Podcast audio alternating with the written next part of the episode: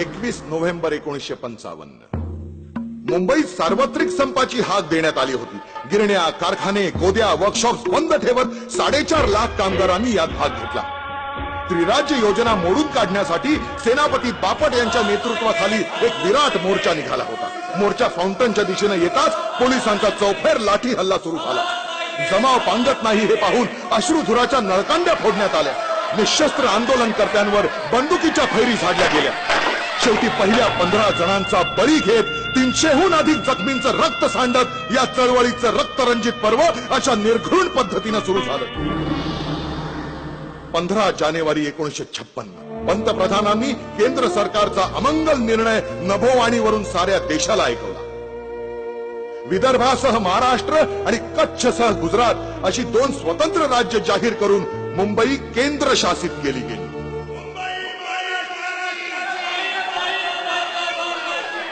संतप्त झालेली मुंबईची जनता त्या रात्रीच निदर्शनासाठी रस्त्यावर उतरली. निदर्शकांविरुद्ध कठोर कारवाईचे आदेश देण्यात आले होते. पोलिसांनी गोळीबाराला सुरुवात केली. त्या सरकारी तबेल्याजवळ नाईट स्कूल मधून येणारा बंडू गोखले हा निष्पाप विद्यार्थी पाखरासारखा टिपला गेला. दुसऱ्या दिवशी जनतेनं उत्स्फूर्तपणे बंद पाळला. पहाटेपासूनच चळवळींच्या नेत्यांचं अटक सत्र सुरू होतं. कॉम्रेड डांगे आणि सेनापती बापट आधीच गदाड झाले होते. पोलिसांच्या सशस्त्र गाड्या शहरात गस्त घालत होत्या. सर्वत्र संचारबंदी लागू केली होती. शूट टू किलचा हुकूम देण्यात आला मुंबईला जणू लष्करी छावणीचं स्वरूप आलं होतं. सतत एक आठवडा पोलिसांच्या गोळीबाराचं पाशवी थैमान सुरू होतं. सोळा जानेवारी ते तेवीस जानेवारी या सात दिवसात मोरारजींच्या हुकुमावरून चारशे बेचाळीस वेळा गोळीबार करण्यात आला. त्यात नव्वद मृत्यू तर चारशेहून अधिक जखमी झाले होते. मुंबई शांत होण्याची चिन्ह दिसत नव्हती. संपूर्ण महाराष्ट्र पेटून उठला होता. या आंदोलनाचं रौद्र स्वरूप पाहून महाराष्ट्र काँग्रेसचे नेते हादरून गेले. विधानसभेत या गोळीबाराच्या चौकशीची मागणी सुद्धा हुकुमशहा मोरारजींनी फेटाळून लावली. स्वातंत्र्य मिळून अवघी नऊ वर्ष होत नाहीत तोच एवढं भयंकर क्रौर्य मराठी भूमिपुत्रांच्या वाट्याला आलं. ऐनवेळी परिषद बरखास्त करून शंकरराव देवांनी चळवळीतून माघार घेताच लढा पुढे चालू ठेवण्यासाठी एस एन जोशी यांच्या नेतृत्वाखाली संयुक्त महाराष्ट्र समिती उदयाला आली. मुंबईतल्या गोळीबाराचे पडसाद दिल्लीतही उमटले. अर्थमंत्री चिंतामणराव देशमुख यांनी मुंबई केंद्र शासित करण्याच्या विरोधात आपल्या मंत्रीपदाचा राजीनामा दिला. लोकसभेत नागरी स्वातंत्र्याची गळचेपी करणारे तुम्ही एक हुकुमशहा आहात. अशी मर्मभेदी तोफ डागत नेहरूंसह साऱ्या सभागृहाला त्यांनी अचंबित करून सोडलं. या प्रसंगानं लक्षावधी मराठी जनतेत क्रांतीचं स्फुल्लिंग चेतवलं.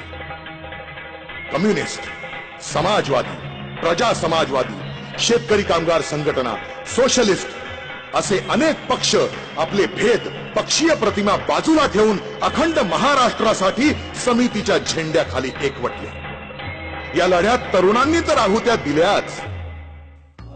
पण अहिल्या रांगणेकर विमल रणदिवे गोदावरी परुळेकर कॉम्रेड तारा रेड्डी अशा अनेक महिलांनी या लढ्याचं नेतृत्व करत गोळीबार तुरुंगवास कशाचीही तमा बाळगली नाही. एकीकडे आचार्य अत्रे आपल्या घणाघाती भाषणांनी सरकारवर प्रहार करत होते तर बाळासाहेब ठाकरे मावळा या नावानं व्यंगचित्र काढून सरकारची व्यंग लोकांसमोर आणत होते. सत्तावीस जुलै एकोणीशे छप्पन. दोन हजार मराठी भूमिपुत्रांनी थेट संसदेवर धडक दिली. शाहीर अमर शेख यांनी डफावर थाप मारून जागा मराठा आम जमाना बदलेगा म्हणत दिल्लीचा तख्त हलवून सोडलं. शेवटी केंद्र शासित मुंबईचा निर्णय सरकारला गुंडाळून ठेवावा लागला. पण संघर्ष अजूनही संपला नव्हता. ऑक्टोबर एकोणीशे छप्पन्न. लोकसभेतील बहुमताच्या बळावर मुंबईसह महाराष्ट्र आणि कच्छ सौराष्ट्रसह गुजरात असे एकत्र आणून नेहरूंनी द्विभाषिक राज्य लादलं. या नव्या राज्याला मुंबई राज्य असं नाव देऊन महाराष्ट्र ही अक्षरच पुसून टाकण्याचा डाव होता. नेमकं याच वेळी महाराष्ट्राचं अस्तित्व टिकवण्यासाठी आचार्य अत्रे यांचा दैनिक मराठा रणांगणात उतरला आणि संपूर्ण महाराष्ट्र ढवळून निघाला. परिणामी मार्च एकोणीसशे सत्तावन्नच्या विधानसभेच्या निवडणुकीत काँग्रेसचं पानिपत करून समितीनं आपल्या विजयाचे चौघडे वाजवले.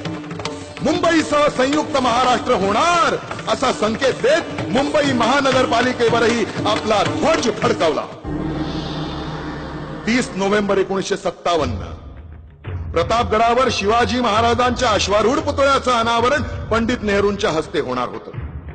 महाद्विभाषिकांच्या विरोधात लोकशाहीर Anna Bhau Sathe Krantisinh Nana Patil Acharya Atre S N Joshi comrade Dange Senapati Bapat Prabodhankar Thackeray comrade Mirajkar Dadasaheb Gaikwad Gulabrao Ganacharya अशी बावन्न कशी नेतृत्वाची फळी.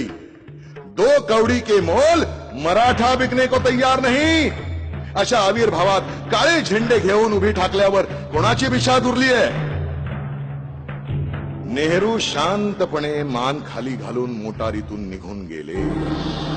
आठ मार्च एकोणीसशे साठ.